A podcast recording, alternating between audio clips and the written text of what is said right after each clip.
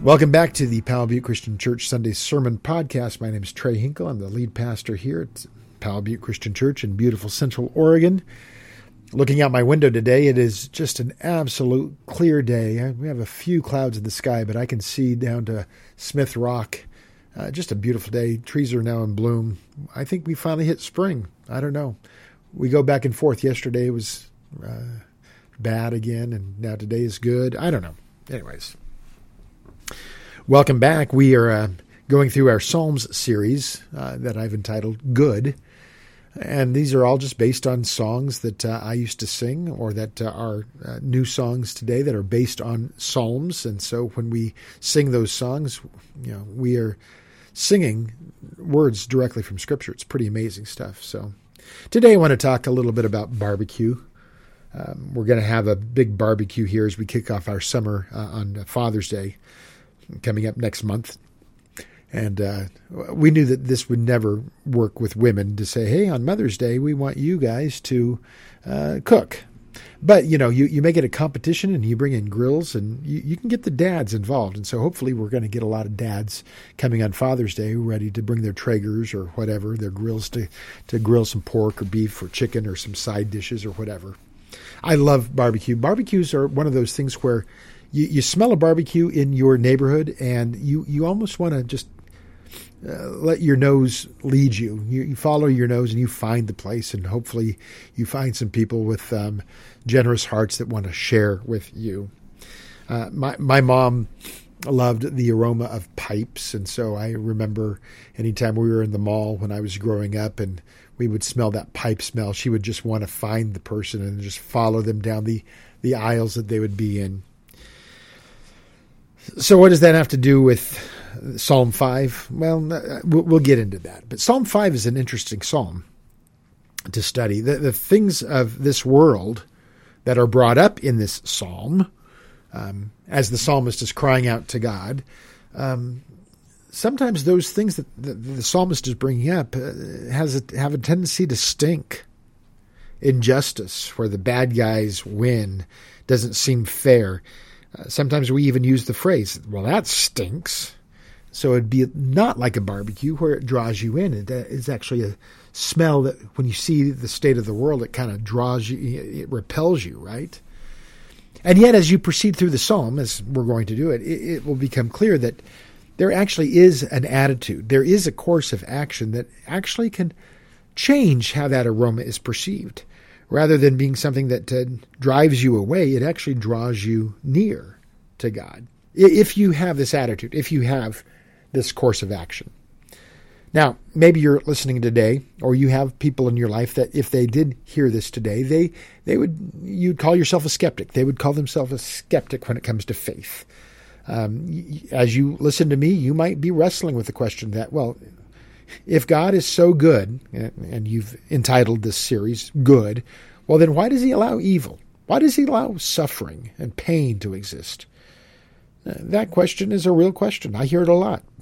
But even as a pastor, by the way, I'm not offended. I'm rarely offended. The only time I get upset is when there is the, person who asks has no intention of actually searching for a real answer. They they just they, they have the question and they allow that question to drive themselves away from God. Uh, it's a stink, it's a stench that drives them away. But if you're going to ask that question, first of all, I'm not offended. I actually think it's a great question to ask. It's a question that the Bible itself wrestles with from time to time. You, you got to know you're not the only one that has that question. You're not the only one in the history of the world to have that question. And so, my question to you, if you are questioning if God is good, why does he allow evil? Do you really want to seek understanding?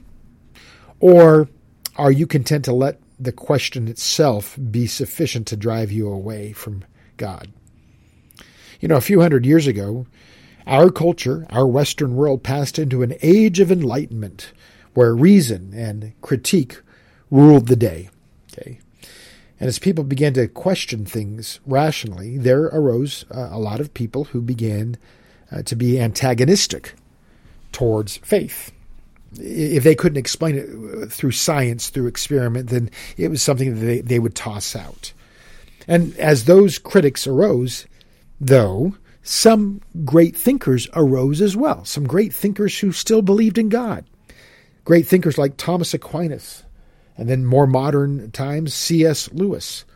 These are men and women of faith who they sought to make a rational defense of the goodness of God in the face of evil because, yes, they saw the face of evil, they saw a world of evil, the problem of evil, but they also maintained their faith in God.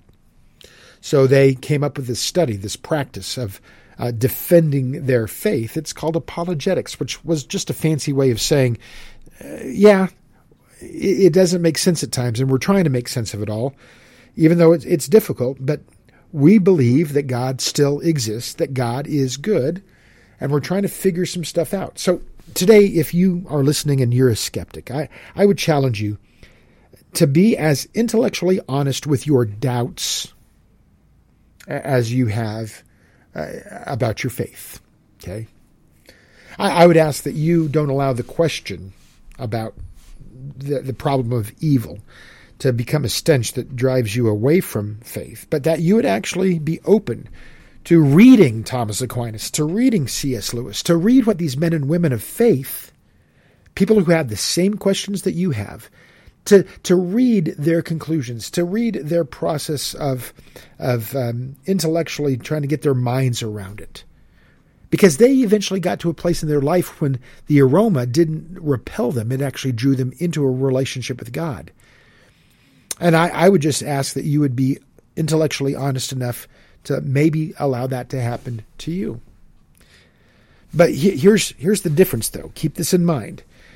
These people did not just put their minds to work, okay, and trying to understand the problem of pain and evil.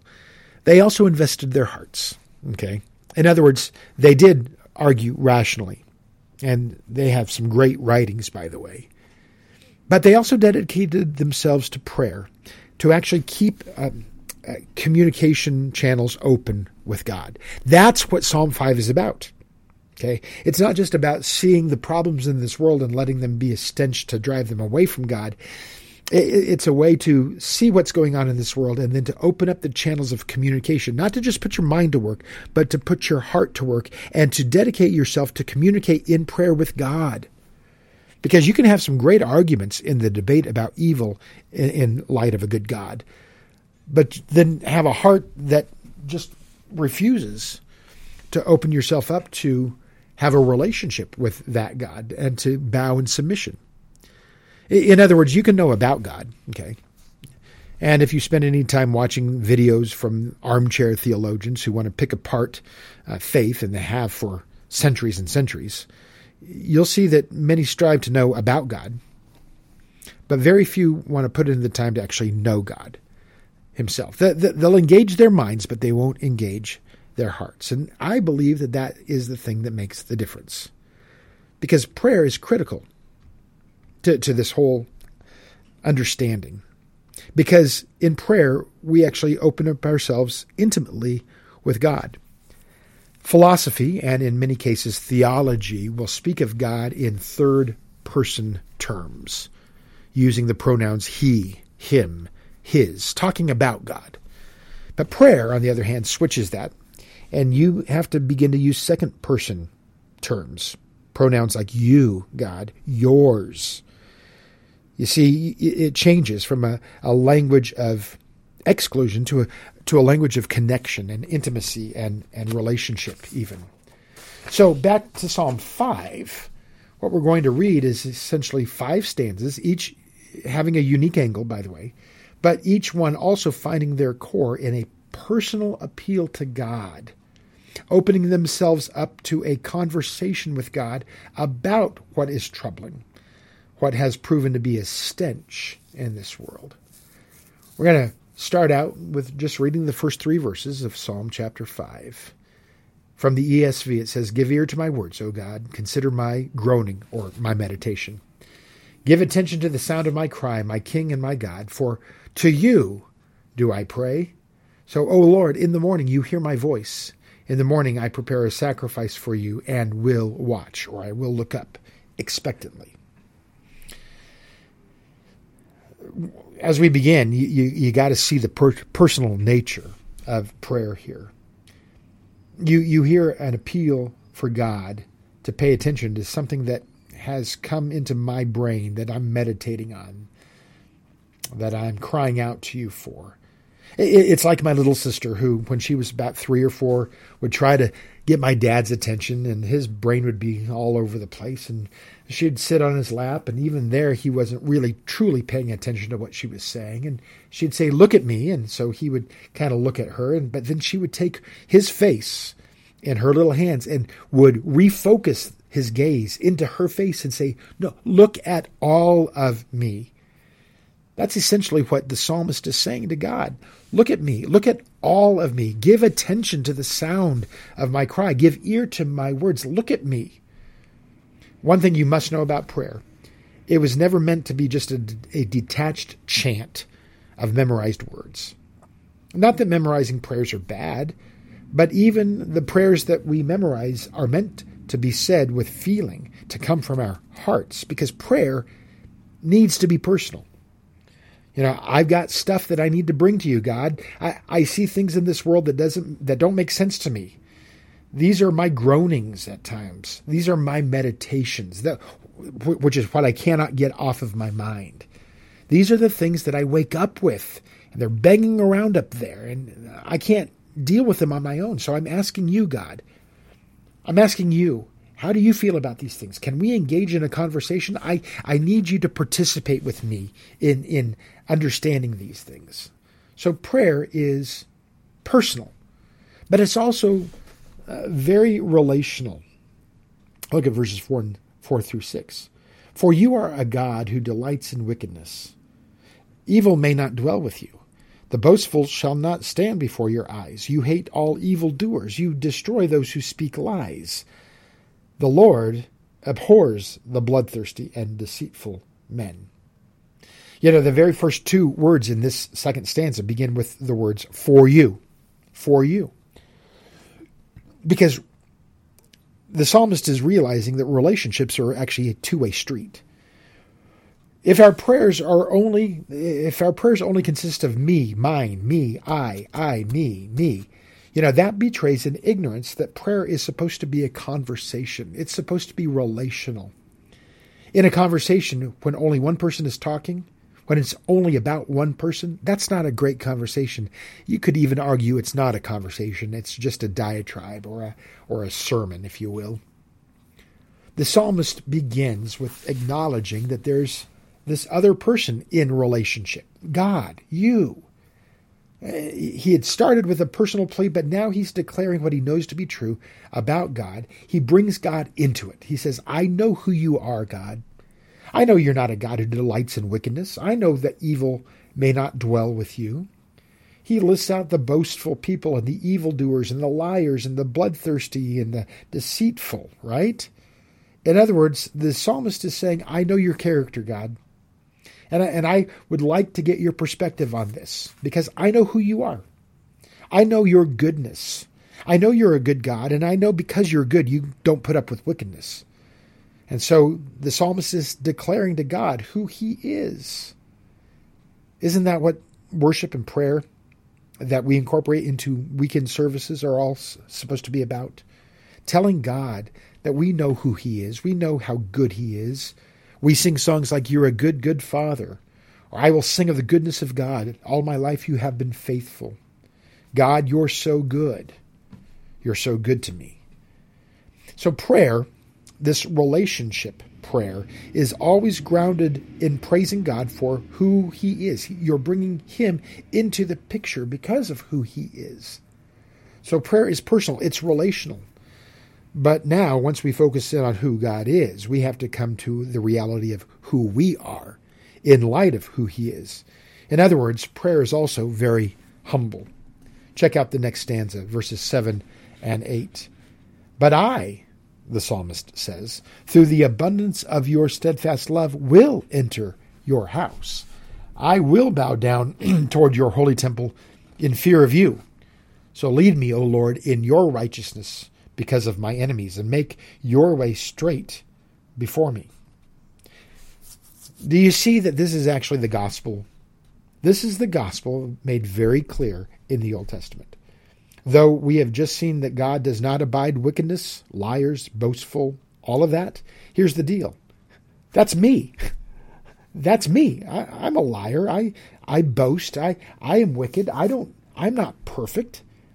So God does not abide people like me. That's me. And by the way, that's you as well. In fact, that's all of humanity. In comparison to a holy and a righteous God, we are wicked. And I know it's so easy for us to look at other people and say they're wicked and not be honest about our own shortcomings. But it's true. And it's a problem when you read about the character of God because we should not be allowed in. But, but, but I, that's how verse 7 begins. But I, and by the way, but I, through the abundance of your steadfast love, your chesed, I, through the abundance of your chesed, I will enter. Isn't that the gospel? The, the, the knowledge that God is righteous and holy, and that we are sinful, and that He cannot abide wickedness in His presence. To know that the wages of our sin is separation, eternal separation from our Creator. And yet, through chesed, the abundance of chesed, His loving kindness, I can enter into His house. And as I do, I would do well to come in in humility with a humble heart, knowing that I don't deserve to come in. It is only by His grace and His love, His loving kindness, His hesed, that I can. And that's the gospel. And by the way, that's what makes our gospel distinct from any other religious system in history. Because you, you do a study on other religions, you'll see that for a person to enter into their deity's presence, to be accepted by them, they have to obey. They have to obey the rigid religious rules. Otherwise, they cannot be accepted. In other words, in every other religion, righteousness is, uh, leads to acceptance. Obedience has to be there first, and then you are accepted. But the gospel of Jesus Christ turns it on its head, turns it upside down. Because what we read of in the Bible is that acceptance, God's grace, his acceptance of us into his presence will lead to our righteousness. To it will lead us to obey. It will lead us into the right kind of living. See, the Bible has this truth. God is willing to accept you based on what Jesus did, based on the cross. Jesus offered himself as a sacrifice. And God gave his son for us as a demonstration of his steadfast love not based on anything we did. That was a choice that He made. And because of His loving kindness, God invites us into a relationship with Himself.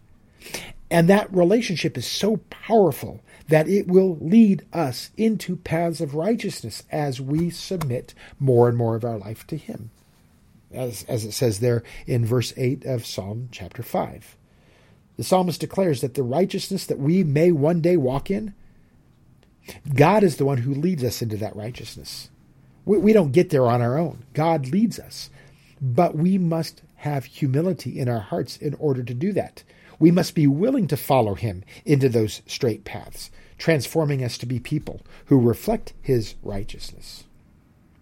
So, uh, prayer is personal, it's relational, it's humble. Now, the next stanza makes a, a shift because it's no longer about God. It's no longer even about me. It's about other people. And, and that's really where we began that there's something going on in this world about other people that the psalmist needs to connect with God about. And in this way, what we see is that prayer also needs to be about trust.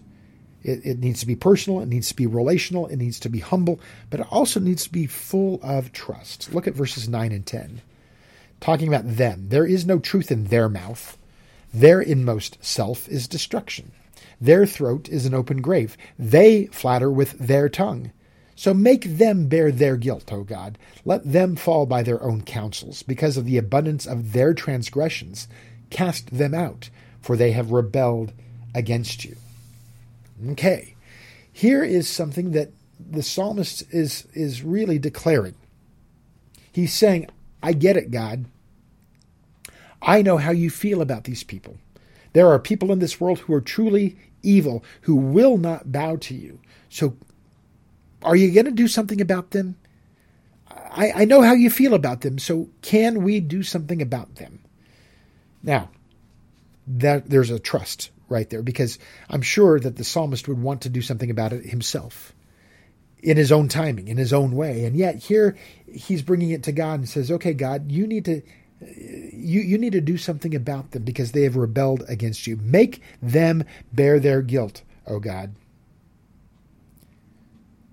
There, there's something interesting about people who actually don't believe in God. Even the people who don't believe in God have these philosophies about morality. And, and what's what's amazing to me is that they are really talking about faith in God without wanting to talk about faith in God. We see this, by the way, in our modern uh, experience of cancel culture. Cancel culture is really a blatant testimony that, that shows that people actually do believe in a higher power, though they will not um, admit it openly.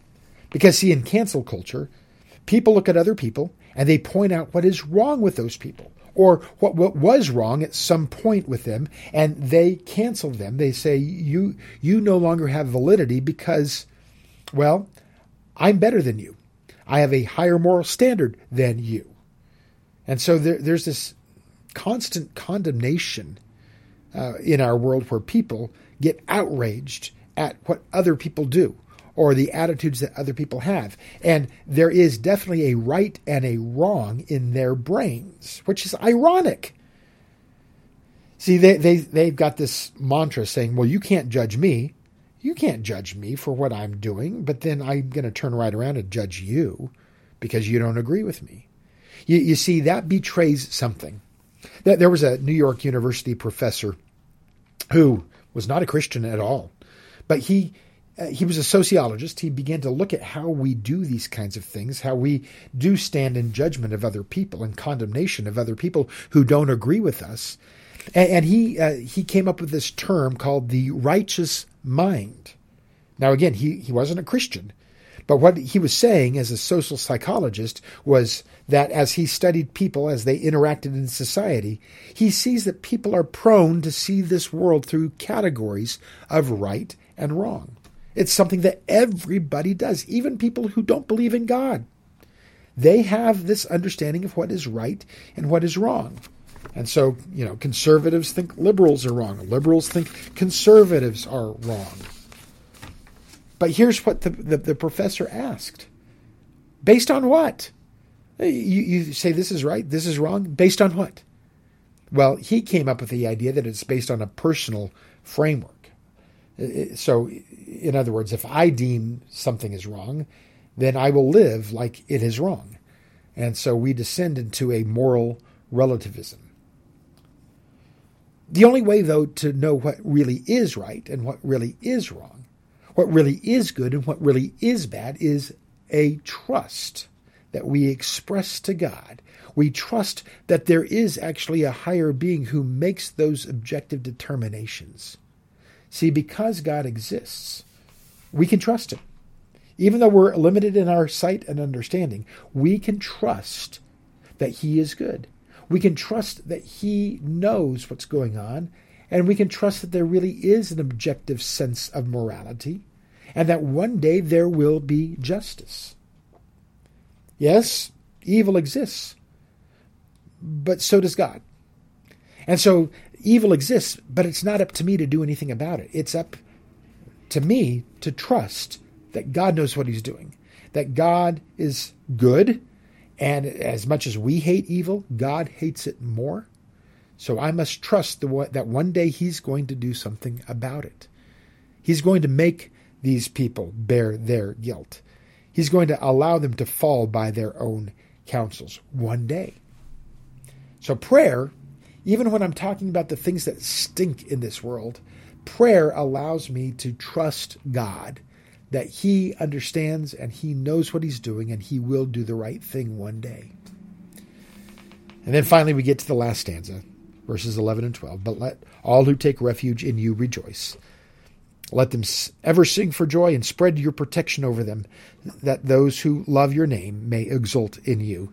For you bless the righteous, O Lord. You cover him with favor, as with a shield.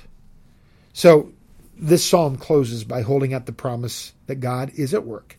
He is protecting those who are on his side, who are in his family.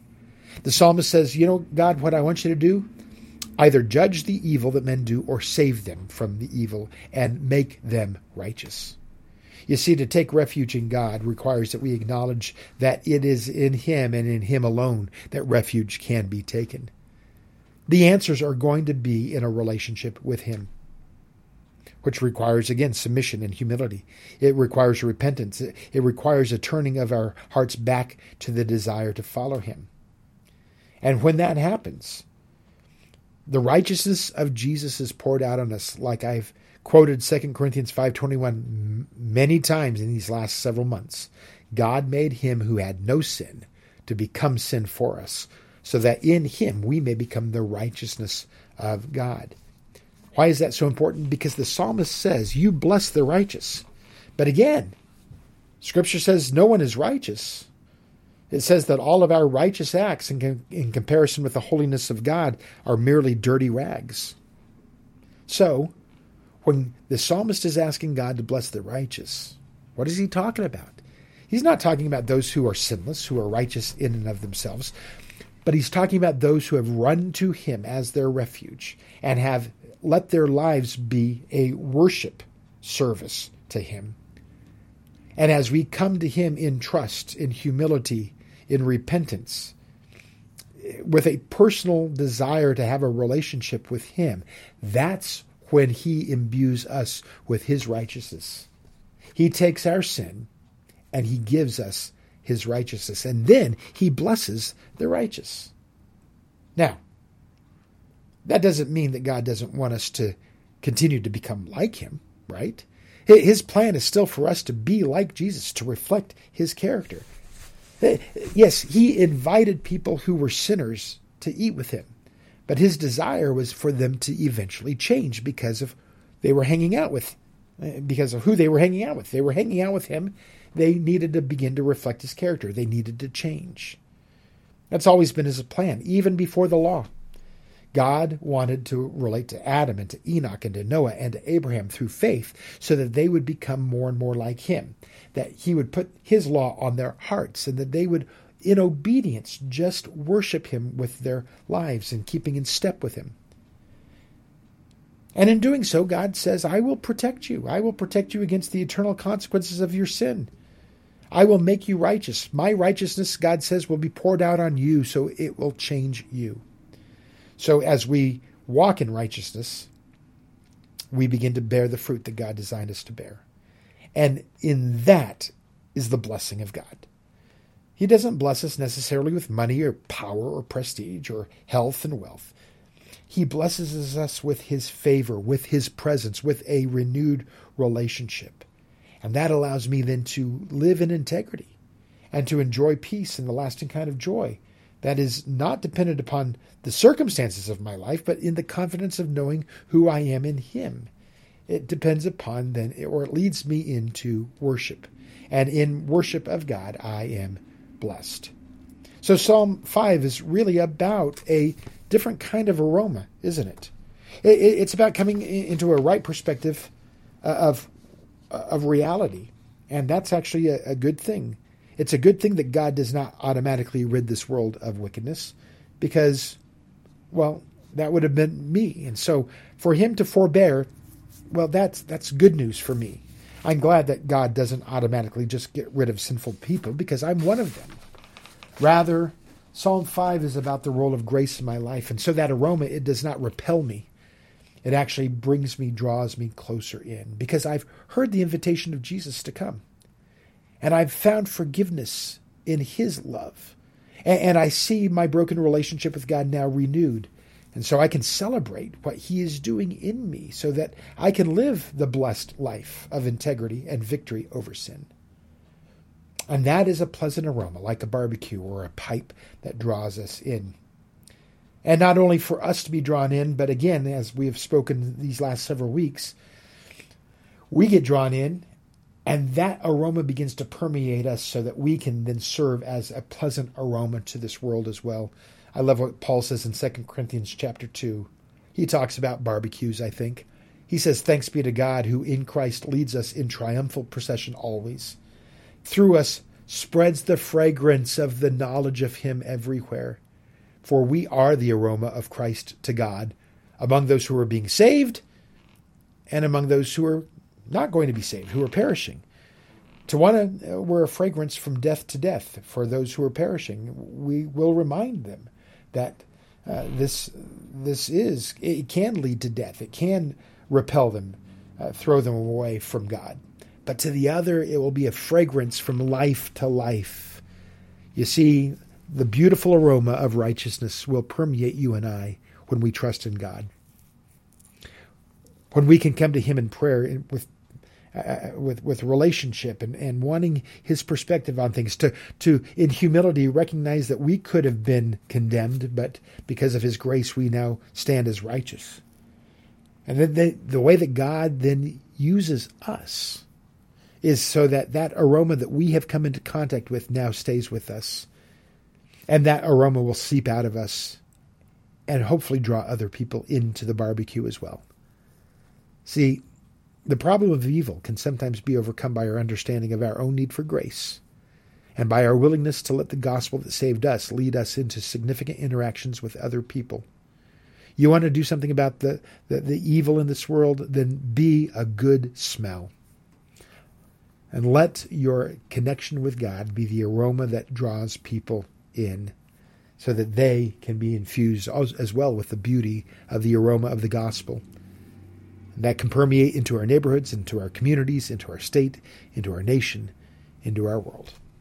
Well, that's uh, what we've got going on this week. Uh, hope that you have a great Mother's Day. That's coming up this Sunday as well.